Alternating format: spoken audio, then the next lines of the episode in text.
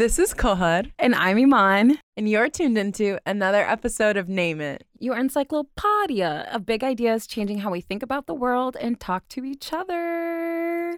How you doing today, sis? I'm good. How are you? I'm good. I feel like we were just talking about people wasting our time today. So I'm really happy that we are here. We are reclaiming our time. And I'm super excited to get into our big idea today, which is drumroll, please. The Erotic by the foremother herself, Audre Lorde. But before we get into absolutely one of my favorite concepts of all time, we're going to start with a case study. Ooh. Yes, our case study is the segment of our show where we introduce the big idea by talking about an instance where we see it playing out in our everyday lives, research, and in current events. Yes. And when we started this podcast, I knew that the erotic, that was the very first big idea I knew we wanted to take on. And I cannot tell you, it was so hard to find like a pop culture or current event reference that I felt like really got at what the erotic is and what the erotic means until I went on Psychology Today, which is like one of those pop psychology websites. And it was like it dropped down into the universe for me. So basically, what this article said was that psychologists have developed a new self connection scale. And we'll put the link to the Psychology Today article in our show notes. But basically, Kristine Klussman, I'm pretty sure that's how you pronounce that, and her colleagues came up with this scale, which is a set of questions that people can use to test their self connection. And so they tried out this scale on almost a thousand people.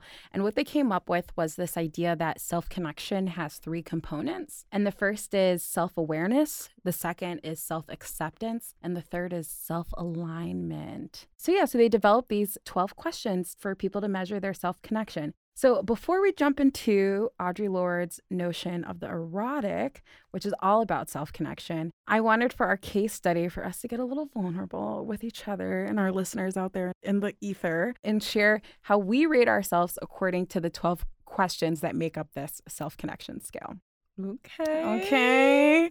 Getting Um, vulnerable. I know, getting we are getting okay. So you rate your answers on a scale from one to six. So feel free to just answer with a number. You know, we don't have to get into it, but you know, I'm an open book. So, how about we describe what each number means? Yes. Okay. How the scale is. Exactly, exactly. So number one is disagree. Number two is somewhat agree. Three is neither agree or disagree. So three is neutral. Four is somewhat agree. Five is agree. And six is totally agree. Make mm-hmm. sense?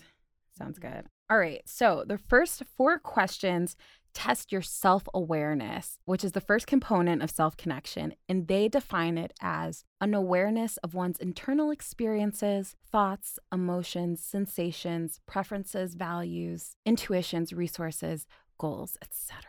So, the first question is from a scale from 1 to 7, how much do you agree or disagree with the statement I have a deep understanding of myself? Okay, me first. Yeah. So, how are we to do this? Am I to answer every single question and then you'll go and then we'll discuss? Yeah, we'll just like rock it back and forth like a number. Or what do you think? Or do you think I should reflect upon the way? You're- How about I just do numbers and then we talk about it after? Yeah, go ahead. Just do numbers. Okay, I was thinking five. Five on an agree. Yeah. You know, that's interesting because I find of everybody that I know in my life, I feel that you have the largest level of self awareness, which is really oh interesting. Because it's like that's, so your self awareness versus like my perception of it. Yeah. I would say I rate myself, I actually rate myself, I think like a 5.5 to Mhm. 6 on that, on self awareness. I agree. You are the person that I literally aspire to be like. I think if you She's gassing me as Mm, always. it's She's the gassing me. truth. Vroom, vroom. If you told my family, for example, if you asked them the same question about me, would they say the same thing? Would they say I'm self aware? It's kind of a deep question. I'm like, who am I self aware Right. to? And we were just discussing this the other day. You can literally be unaware of your own unawareness. Oh, absolutely, absolutely. And also too, I feel like that has to do with like what do they call that birth order? Like with you being Mhm. the youngest, in the same way, like I'm the middle, and we have like in a similar family dynamic. I feel like with a lot of siblings and whatnot. I feel like that's classic little sibling is always like the infantilizing. You know what I oh mean? my Like, gosh. that is- Mhm. yeah. My older sister loves talking about birth order and Myers Briggs and all those different personality tests. And that's exactly what this scale is. I feel like this scale is going to be like a Myers Briggs. Like people are going to start thinking about that in Mm. that way. Oh, Enneagram. Exactly. Okay, so the second question is It is easy for me to identify and understand how I'm feeling in any given moment. I'll give you a second to reflect. For me, I strongly agree with that. I feel like I can name my emotions pretty well.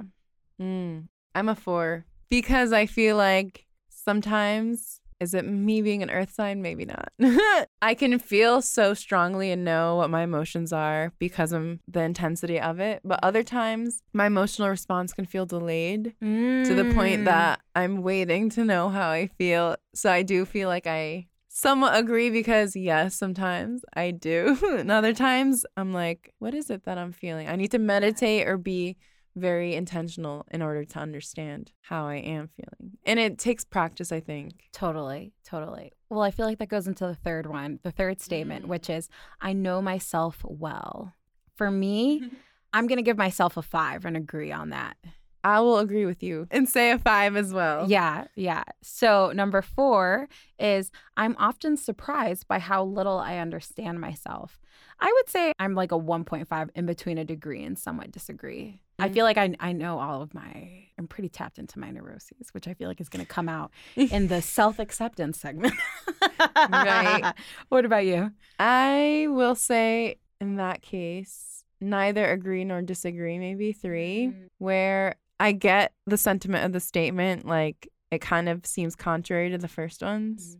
Sometimes I am surprised with what I learn upon meditation, or I'm like, wow, I never thought of that that way. Yeah. And I've known about this for a while, yet it didn't occur to me in that way. So, in that way, it can feel surprising in a pleasant way or in a like not so pleasant shit. I didn't think about things like that before. Right. No, that's actually really interesting because I feel like you do the work. Like you do a lot of meditation, you do a lot of journaling. So I feel like you do the work. You do the work, sis, too. Thanks, Boom. Okay, so the next set of questions test your self acceptance, which they define as full acknowledgement and acceptance without judgment, without judgment of self relevant characteristics and experiences and seeing them as a part of us or you and belonging to us or you. So the first statement is I try not to judge myself. I am definitely on a somewhat disagree to disagree because I be judging the F out of myself.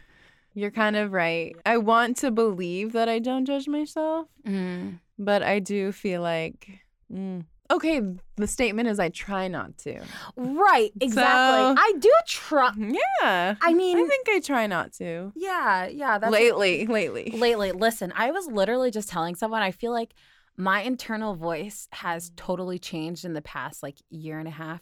Because my internal voice used to be beating Rude. my ass, beating my ass. But now I say like, like I would say like sixty percent we're on a good page, Mhm. and then me and my therapist are working on the other forty percent. So That's how it should be. I, yeah, well, that's the thing. I think as long as you're trying not to judge yourself and like you're now intervening, you can have multiple inner voices. I definitely do. yeah, yeah. and some of them are really nice. The other ones can be really rude. And I'm like, whoa, who said that? And that's when I think I've learned how to interject and be like, that's not true. Where did you learn that? oh my god. so I think that's part of the process of trying not to judge yourself. But that doesn't mean you don't judge yourself. But Oh, it's about yeah. The try part is an inclusion they made. I, I agree. That's a good clarification. And I'm 100% all for those, like, what do they call them? Like interjecting thoughts. Intrusive. intrusive. intrusive thoughts. And then you come up with that phrase that, like, helps you, like, not feel that way. Yes. Mhm. Okay. So I think it for me that'd be like a five that I try not to judge myself. yeah. Or maybe somewhat. That's a four. Yeah. I somewhat agree. Somewhat agree. Cool. so the second is when I find out things about myself that I don't necessarily like, I try to accept those things. I am definitely a disagree on that because my answer to when I find out things that I don't necessarily like is classic Capricorn energy. Here's a plan. Here's I'm here's all a solution. solution, and here's all the ways I'm going to try to not make that a thing. So I disagree Captain, on that fix it. there was a thing what was it on like i think some astrology like instagram where it was like the capricorns having fun and then it's like reflecting on something like stupid i did 10 years ago and it's like that like that's me that's me For the record, we are both Capricorns. yes. Which I'm a December cap though. You're a Jan. Cap. I'm a Jan Cap, which I feel like is a little bit different. I feel like we should do an episode on astrology. But I you know what my thought is? I know we're gonna get into our half baked segment, but my thought is that people love astrology because it gives them vocabulary to explain themselves, which is I Mm. in general, that's why I think it's like a pop culture phenomenon. Obviously it's so Mhm. much more ancestral and deep to what people have, but I feel like as a pop culture phenomenon, I just I love when people are into astrology because it just means you have language to describe yourself. I agree. Literally Yeah. ancient language for one. Yeah. And two, it's everything about the erotic. People want to talk about feeling and about Yes. being and about existence. Literally. And sometimes in this capitalistic world, there's not really an avenue to do that. or vocabulary and like that's what it gives it's like oh i can say i'm a capricorn so i can say all the things about myself that give me language to understand how i show up in this world and my likes and dislikes and Mhm. whatnot so Well, I have to agree on my Capricorn sense where I do often think about things. My therapist has helped me with this yeah in terms of like solutions. Mm. When really she's like, it just is. Or like, how do you feel? Like it's just as simple as just reflect. yeah You don't need to change or act. and it's like the judgment like things can be just as they are like you don't have to assign a judgment or a value to them that's like that's my big thing Mhm. So, question number three even when I don't like a feeling or belief that I have, I try to accept it as a part of myself. I'm going to give myself the same answer in terms of like a, between a one and a two, a disagree and somewhat disagree, because I definitely will try to work on myself. I don't know, but I feel like feeling and belief is a little different there. I feel like they're conflating the terms. I think because I often find myself in spaces where like my beliefs and outlook on the world, I actually feel like pretty righteous about in terms of like my politics and my approach towards people. I think compared to the larger world out there. So I, I don't know. I think they're conflating feeling and belief there. Yeah. Yeah. What about you? It's kind of confusing to see them both in one sentence Mm-hmm. because they can be a feeling is a feeling. I agree. And I don't know, they're not so mutually exclusive at the I same agree. time. So it- look at us thinking too hard though. Exactly. Classic humanities people. What is belief? How is it different from feeling? I think, okay, if you were to have me take this test, literally, oh, since we have our five year college reunion coming up, five years ago, Sigh. But I'm excited. Same, Yeah. same. You know, those mountains are really pretty. Yes. But I do think there was a sense of me not accepting and Mm. wanting to change in a way that was way more pronounced to my, like, more, I Mm. guess, understanding and accepting Yeah. voice that I've tried to internalize. And affirmations do work. So do your affirmations, say your affirmations. Yeah. So I do think for that statement, lately, it's a four. I somewhat agree. I do. Yeah, girl. Yeah. I'm happy for you about that. I mean, I'm not perfect. Don't get me wrong. Yeah. I'm just trying. Right. Try. I mean, isn't that the key word, try? It's the key word. Exactly. So, question number four is I can easily forgive myself for mistakes I have made.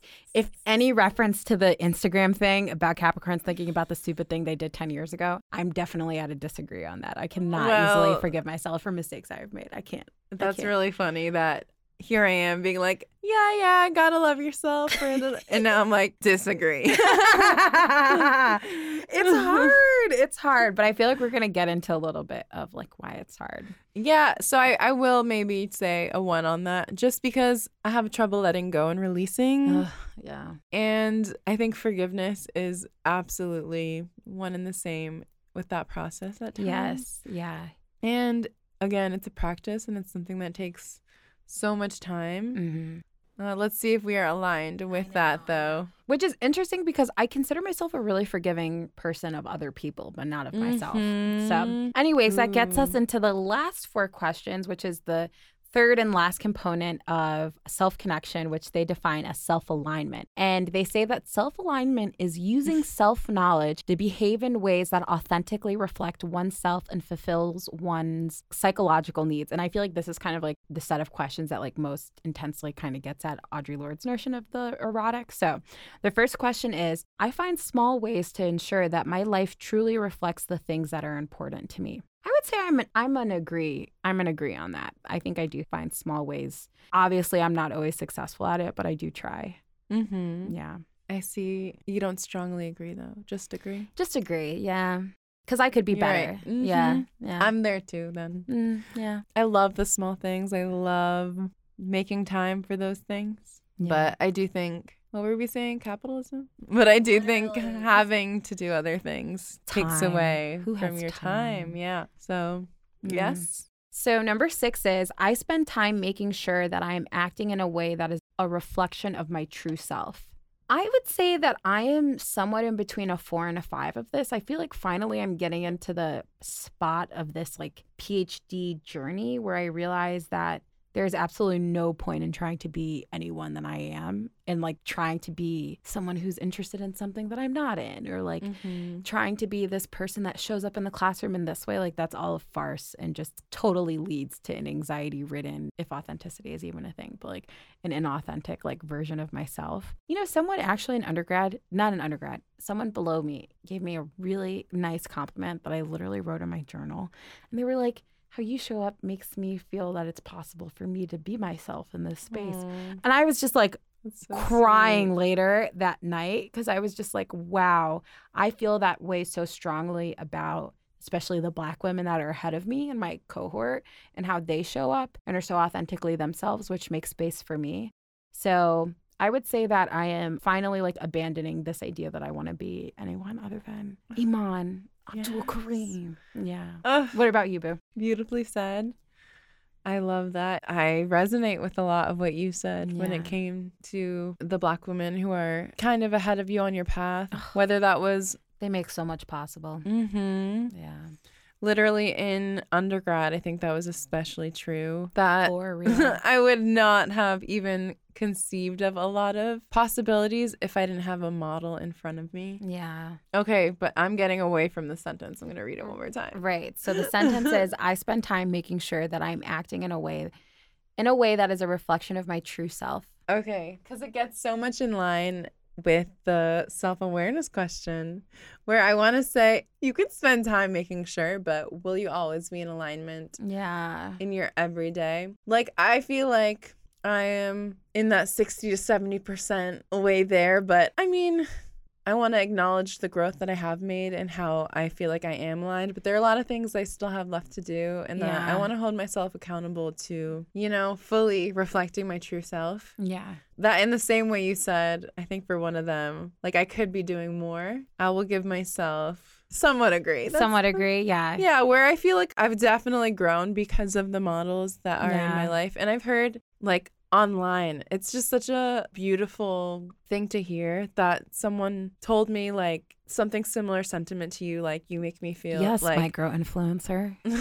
well, that's the thing. I'm like, what was it about what I said and did Yeah. that made you feel like that. It touches me so deeply. And I think social media is often that place that makes it so confusing where you're like, Mm, my friend is literally going through this this week, being like, should I delete my Instagram? And I'm not thinking anything like that, but I do I think. hope not because you use Instagram like a canvas to write beautiful words and Mm. share artwork and all of that. So Well, that's been the whole thing this year of being like, I'm gonna share that part of myself and I'm gonna do it because I love to do it. So I do think this year has been so amazing for that growth, but it's a hard line to put yourself out there and represent yourself when you're not representing your whole self or like absolutely. it's hard to be so multifaceted and to be doing so many different things because I guess the question is like, do I do it for myself or for others and the balance between Mm, that? Yeah. So, a reflection of your true self, it's like it needs to be reflecting how you really feel. Absolutely. Some people don't post on social media at all. Yeah, They girl, I'll go- literally I'll go, a year. go ghost.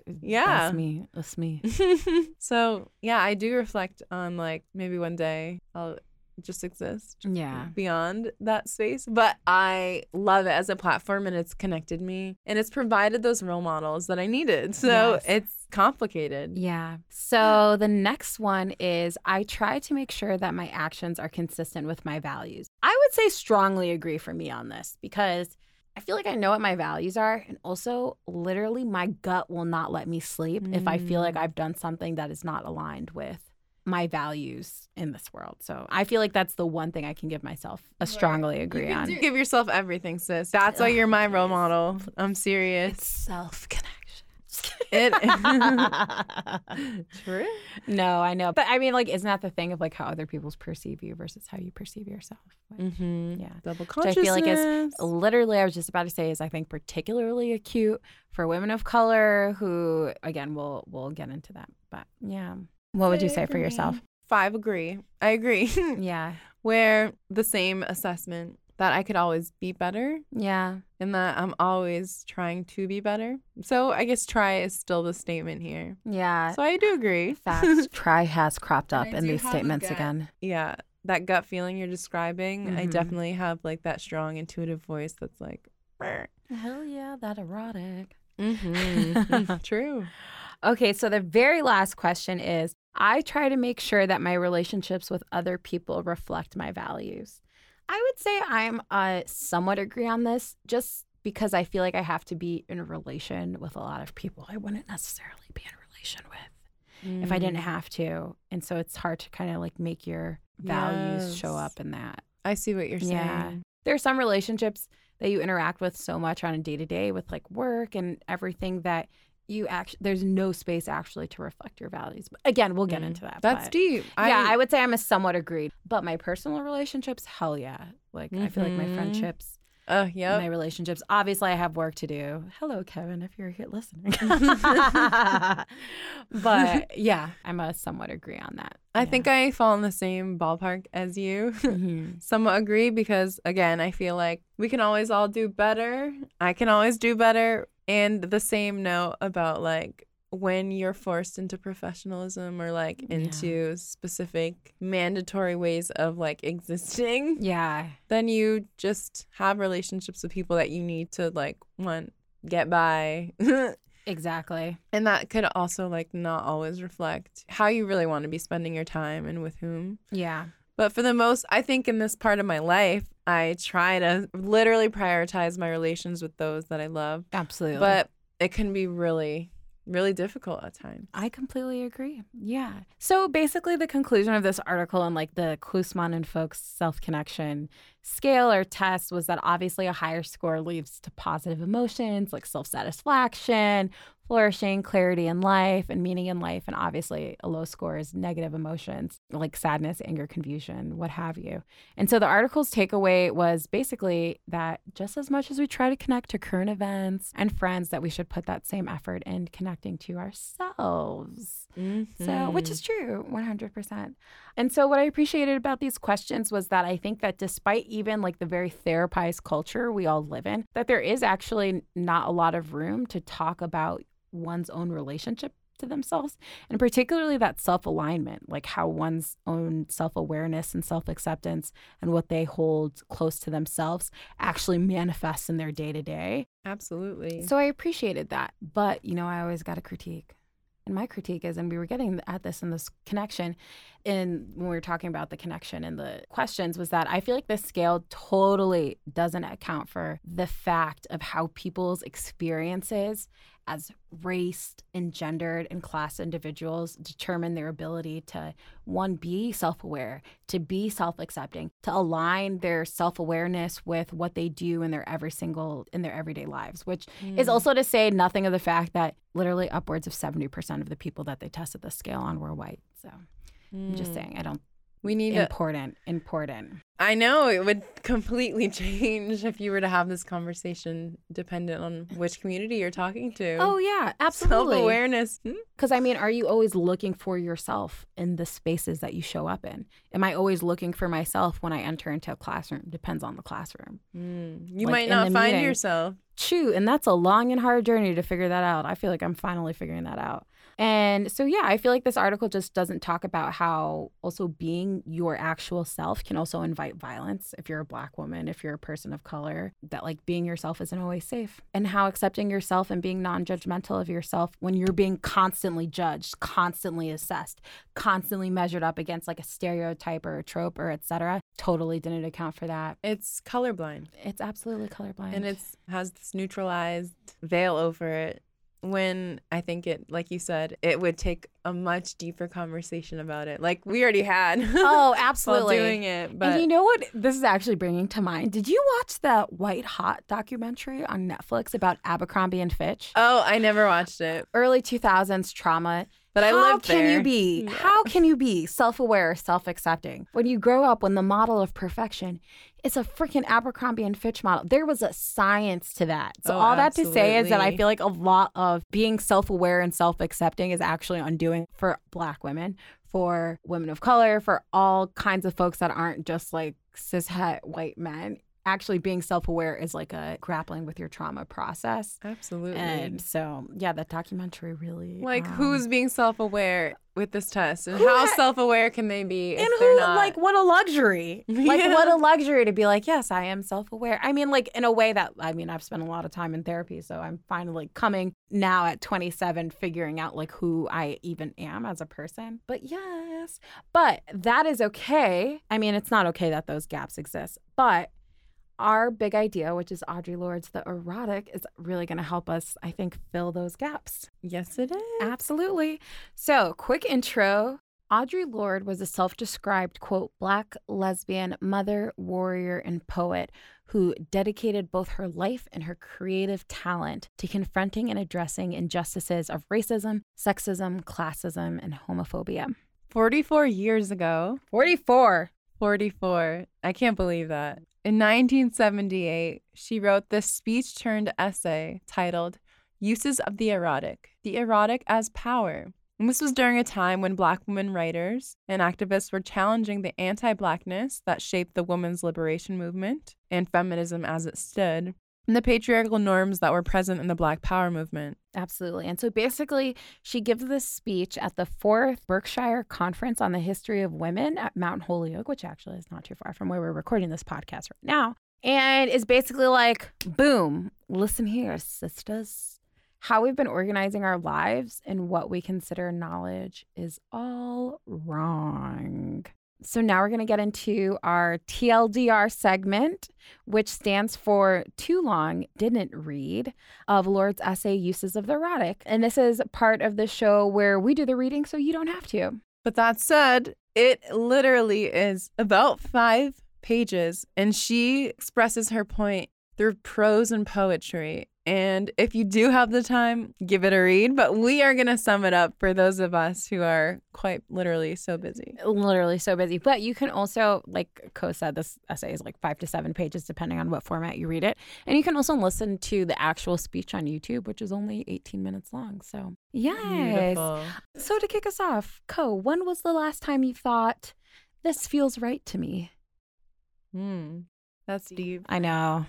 But I have a good answer. Go ahead, girl. Give me that answer. Dancing with my girlies. I was literally, we're going to get into that because she talks about how dancing is the erotic Yes. for her. Exactly. The last time I decided to just honestly, we came through. Our friend came from Georgia. Yeah. Everyone came out. Your twin, Your cousin Layla was came out. DJing. My cousin was DJing. We're really describing this night. I know, but it was and it was good. amazing It was- and it it felt right. it absolutely did feel and it right. felt like honestly being together is an experience that I feel like has become something you can't take for granted obviously in the context we're in because of covid panorama the pandemic so it definitely is something that feels extra special when it does come around So absolutely. that's my answer Exactly. And that's what she she says that statement, this feels right to me, basically encapsulates what she's trying to get at when she describes the erotic. So she describes the erotic as the sense of knowing,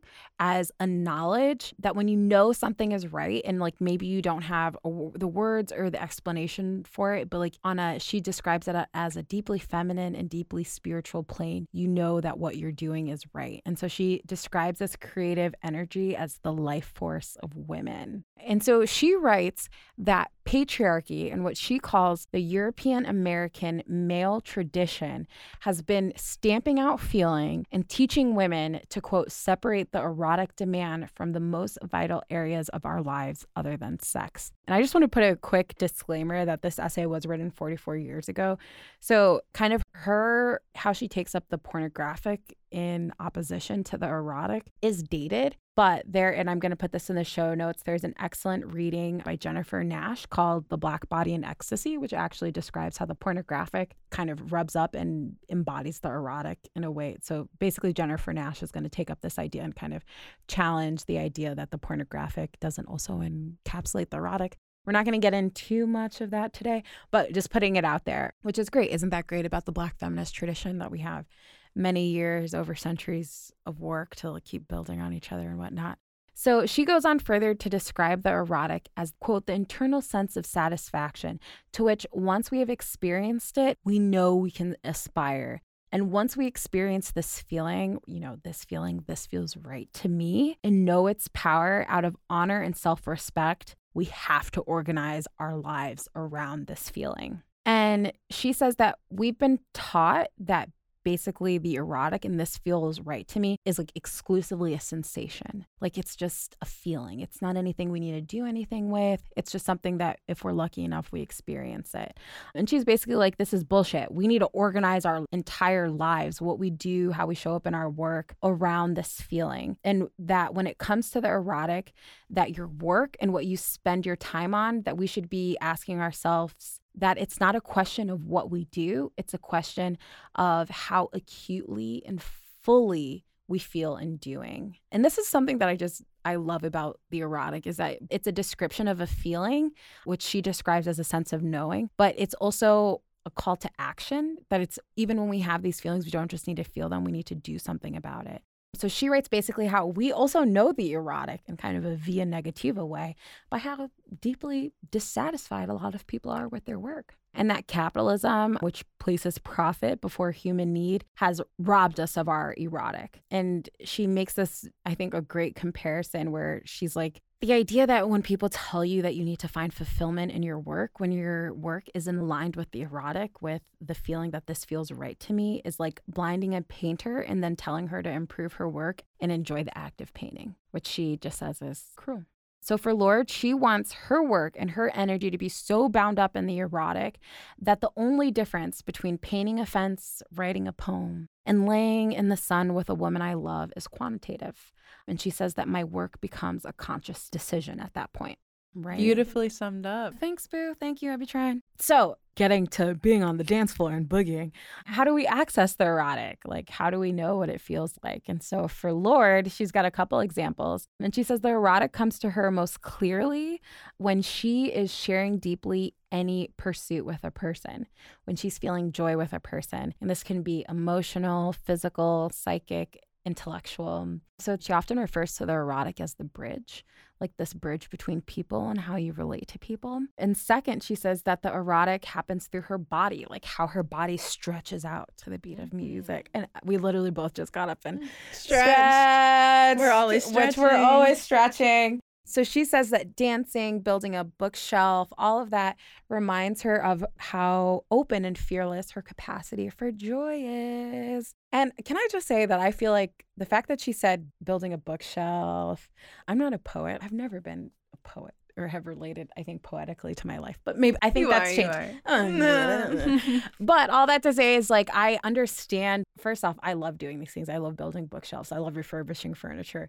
I love dancing on the dance floor, as you know. But like that idea of like those moments when we're just free and our bodies are moving to a beat and we're just in this state of joy, like that's the mm. erotic. That's the erotic. And I hope, literally, I'm just gonna put this out there that one day, name it we have events around town called book clubbing and it's Ooh. us discussing i'm putting this out there nobody steal my idea.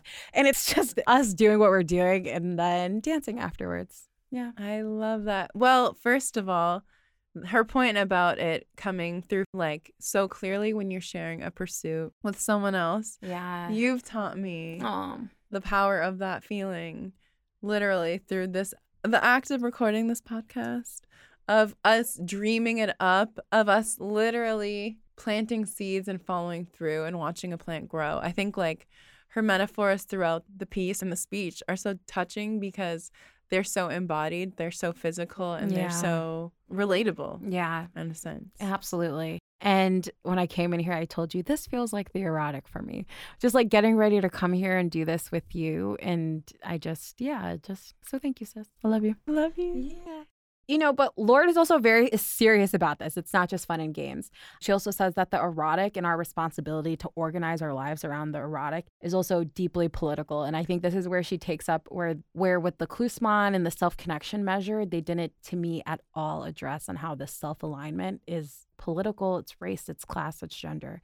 So we have to organize our life and our work around this feeling. And for her, she's saying that this feeling that we organize our lives around, it doesn't have to look like the normative things that are assigned to women. It doesn't have to look like motherhood. It doesn't have to look like being a wife. It doesn't have to look like, you know, religion in the capital R sense in terms of believing in a specific type of God or a specific type of afterlife. And she writes that basically we've been given these quote supplied states of being, so much so that we don't even recognize ourselves in our work in our relationship in a manner that prioritizes what feels good to us. Mm-hmm. And I feel that. Agreed. Agreed. Every time I read this essay, it either makes me feel like, wow, what I'm doing is what I want to do. And like, this is the erotic and this is how it's showing up for me in this moment. Or either I'm like, no, I'm not studying for that language exam because that doesn't make me feel good. Yeah. I don't know. That might be abusing it. I don't know. But I think it is. I think it is. So yeah. It reminds me of the Nap Ministry is an Instagram oh, page. Love that page. That's literally just like I think she went to Yale. I think she was affiliated with Yale in some sense, but I don't know. I'll have to fact check that, but I think so. Please fact check. Yeah, I would love to know. Yeah. But her whole motto is like relax, nap, take a nap. Uh, Speaking of that social media question I brought up yeah. earlier, she's like, even though it's funny that the platform is social media, but it's like you don't need to post that or like honestly, just go take a nap.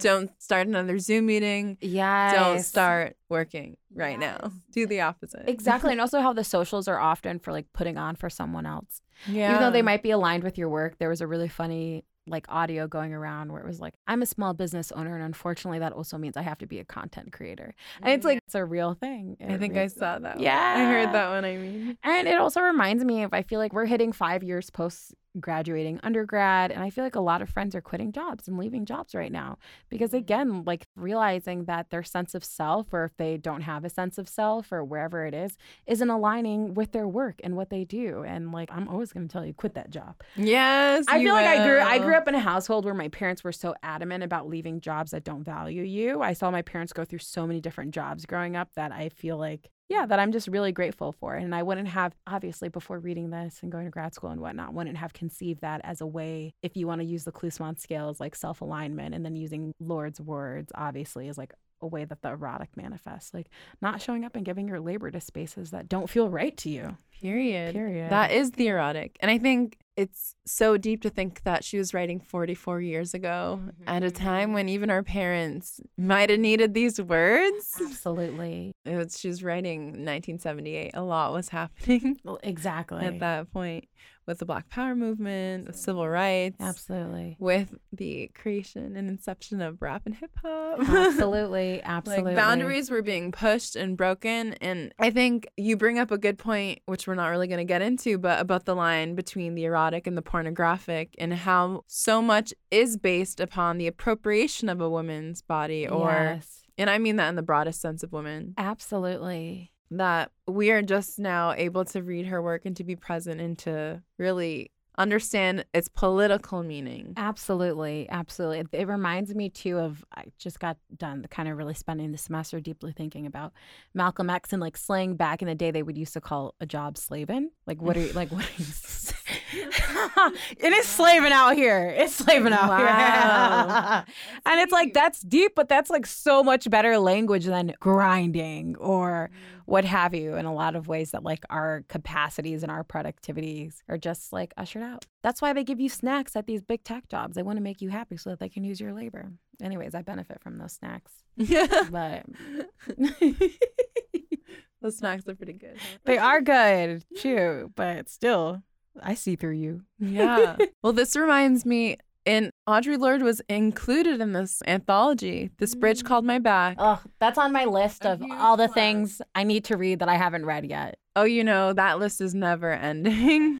well, this is one I had to read for class. It's a huge women of color, black lesbian feminist anthology written in 1981. I think including 32 women identified authors. And they literally provided so much language that we casually use in the everyday. Like, I just remember going into the back and looking at all their intros they would include their signs and like so many little details that I'm like, oh, like these generations were only separated by the years that it took for us to arrive. Yes. And that we're really just such an offspring from what they made. Thankfully. So the erotic really makes me think of, you know, vocabulary is all we're talking about. Right. A theory in the flesh is something that they wrote about in their book and talking about how the personal is profoundly political Mm, and that the political is profoundly personal. absolutely. And I'm just going to read this one quote about a theory in the flesh Yes. to almost provide more language to describe the erotic and to put them two in conversation with one another. I'm ready, boo.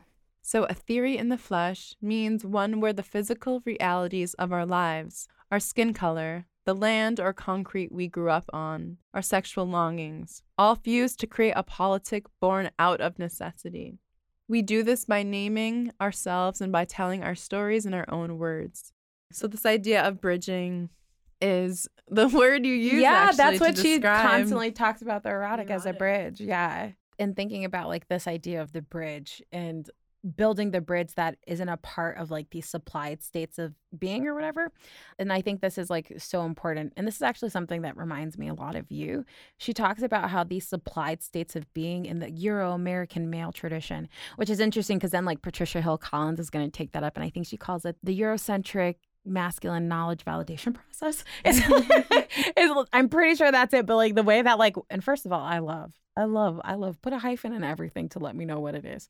So basically, she says that these supplied states of being have forced us to separate the spiritual from the political, and that when we embrace the erotic and organize our life around it, and she calls this organizing within outwards, it makes acts of oppression integral to the self. acts against Yes, acts Oppression. against oppression integral to the self.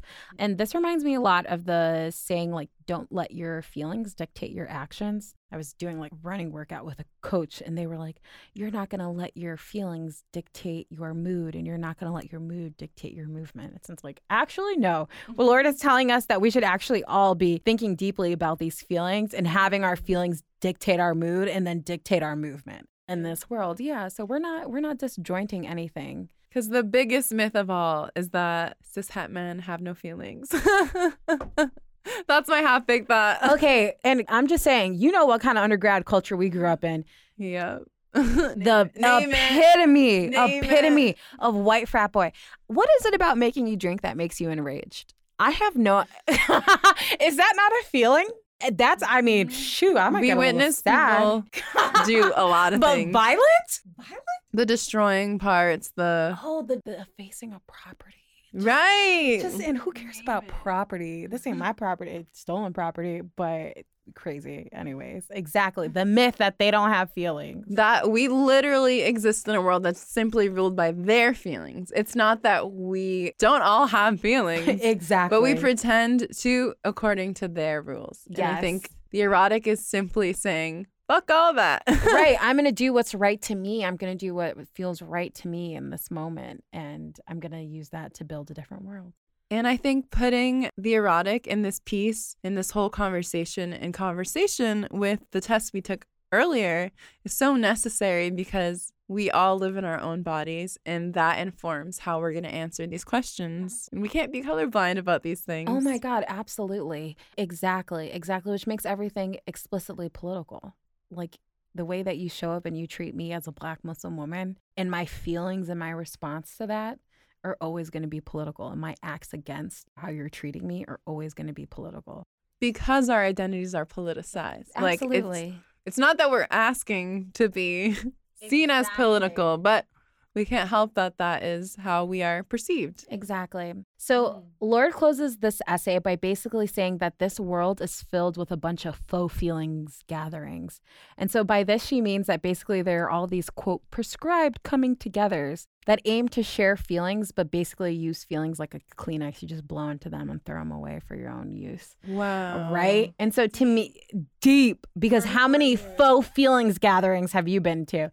So, to me, this is like every EDI training I've ever been a part of every post 2020 George Floyd gathering, I think, is an example of this of how all these companies, all these corporations, all these institutions, universities basically had Black people laying out their feelings raw and then did absolutely nothing to address the anti-blackness within their own work environment. So yeah, we're talking about Correct. equity and diversity and inclusion, all those workshops, all, all everything them. you've ever had to. One, if they make it mandatory, that tells me most people wouldn't have shown up anyway. Oh, absolutely. And then if they don't make it mandatory, it's all the people who don't need to be there that are there. That are running it. Name it. Name it. For real. yes. I think that's really deep that you can use feelings and that feelings can also be something that turns manipulative or like into a bad thing when really if we all honored each other's feelings Absolutely. it would just be a respectful exchange Absolutely. And that reminds me of an episode we're going to do on complaint where how if you complain you become mm-hmm. somebody who complains about a problem becomes a problem. And it's that same when my feelings compel me to complain about something then all of a sudden I'm the problem and that's not the proper use of my feelings. We should reserve that for the EDI training. Yeah, blow into that Kleenex and throw it away. Yeah, divided and out of sight, out of mind. Yeah, exactly. So we're here to remind you to speak how you feel, yeah. to stand up straight and to own it. Yeah, to trust that it. gut and know that that's knowledge. You don't need to have the words, but if something doesn't feel right to you or something feels good to you, that's knowing. You should act upon that. It shouldn't just be something you take home with you and think about later. So, yes. yeah. So, Lorde closes this essay, calls us to be brave enough to quote, risk sharing the erotic's electrical charge without having to look away and without distorting the enormously powerful and creative nature of that knowledge so that we can then change the racist, patriarchal, and anti erotic world. Yay! Oh, Audre Lorde, thank you so much yes. for giving us those words. Thank you, Audrey. I was just about to say the key, I think, for us is to be so grateful. Oh, so grateful. For her words and for like the inner sense of knowing. So much of self awareness is where did I learn that from? Absolutely. Who taught me that and where did that come from? And to be so grateful for that knowledge and to honor it. Yeah. By speaking it. Yeah, and we're taught so often, like a lot of the knowledge is like this is right, and we're so very rarely taught that actually this is wrong, like what wrong looks like out here in this world, and how to do that. So, thank you, Audre Lorde for giving us those words. We appreciate you. So, our closing segment, which is one of my favorite segments, is Half Baked. Girl, you want to tell us about that segment? Well, for one, half baked is my favorite Ben and Jerry flavor. Per. if you needed to know, anyone. but it's also the point in the conversation where we just share our half baked thoughts, yeah. meaning thoughts that are not fully crystallized, that honestly, have you thought about it before? I hope not, because you shouldn't have. Right. And also, this is like a phrase that students will often use in the classroom when they're going to share something that they know is right, but can't necessarily cite their source. or just be like, well, like, you know, this thought is kind of half baked, but I'm just going to say it anyway. So, my half baked thought for this episode and this week is that my dog Kingsley has white privilege. and he does. Oh he's an escapo, he's an escapoo and he's a poodle mix. And I know like half baked isn't supposed to be with explanation, but my data to back this up is my partner and I have been living apart for the better part of this year and he's had Kingsley, and now Kingsley is with me because we're finally together again for the summer. And I've been walking my dog around my mostly white neighborhood. And when I tell you that white people, particularly above the age of 40, the same white people that I've been walking across the street with are finally being like, hello. But they oh, don't say hello to gosh. me first, they say hello to him first. Trevor Noah has a literal segment on that. Oh, okay, Trevor Noah. So all that to say is my dog has white privilege and I'm in very close proximity to it. And yeah, that's my half big thought. What about you, Boo? Oh my gosh. that my dogs are black. People ain't coming up to them. well, actually, one of them, funny enough, we had our first dog, Zico, literally named after the Brazilian soccer player Zico. He was a Rhodesian Ridgeback. And Rhodes has all types of issues you know, look it up. Yeah. Not for this episode. Right. But he's from Africa. He's black. Like Yeah, he yeah. fits right into our family. And we have two rescues now that resemble him, but we don't really we know they're like lab mixes. Yeah. One of them's kind of like high yellow, like he's literally yellow. right. He's a lab. But, you know, he has more privilege than the other one, and she's a sister, like Zicky. Oh, through and through. She's my background. Kohar is showing us her phone screen. I'm going to meet her dogs and her whole family and go up to her house for the first time tomorrow. So I'm very excited about that. So that's our half baked thoughts. Kingsley has white privilege, and my dogs, they're black. They're black. Hell yeah. Black and proud. Please let us know in our Instagram post. Send us a DM if you. I'm sure there's an article out there on the racialization of dog breeds. So. Mm. Oh, and the whole pedigree and Oh, dog oh, shows. oh, and all that. All All, that. above. I'm sure there's something out there. So send it to us. So Please. Thank you all so much for tuning into another episode of Name It. You can find us on social media at Name It Pod and everywhere you listen to podcasts. And we ask, please, please, please, we are new. Rate and review this episode. Tell us what you liked, what you want to hear more of. Comment a, a big idea you want us to take on. And you can catch all the articles that we've referenced and additional resources in our show notes and our Instagram page. And last but not least, please share share this episode with a friend because that's how people find out about things by word of mouth. Yes. And lastly, a big thank you to the Poorvu Center for Teaching and Learning in Public Humanities at Yale for giving us some resources that help to make this conversation possible. We'll keep it Bye. Have a wonderful day and live your life erotically. Yes, live your life erotically and enjoy. Bye, guys.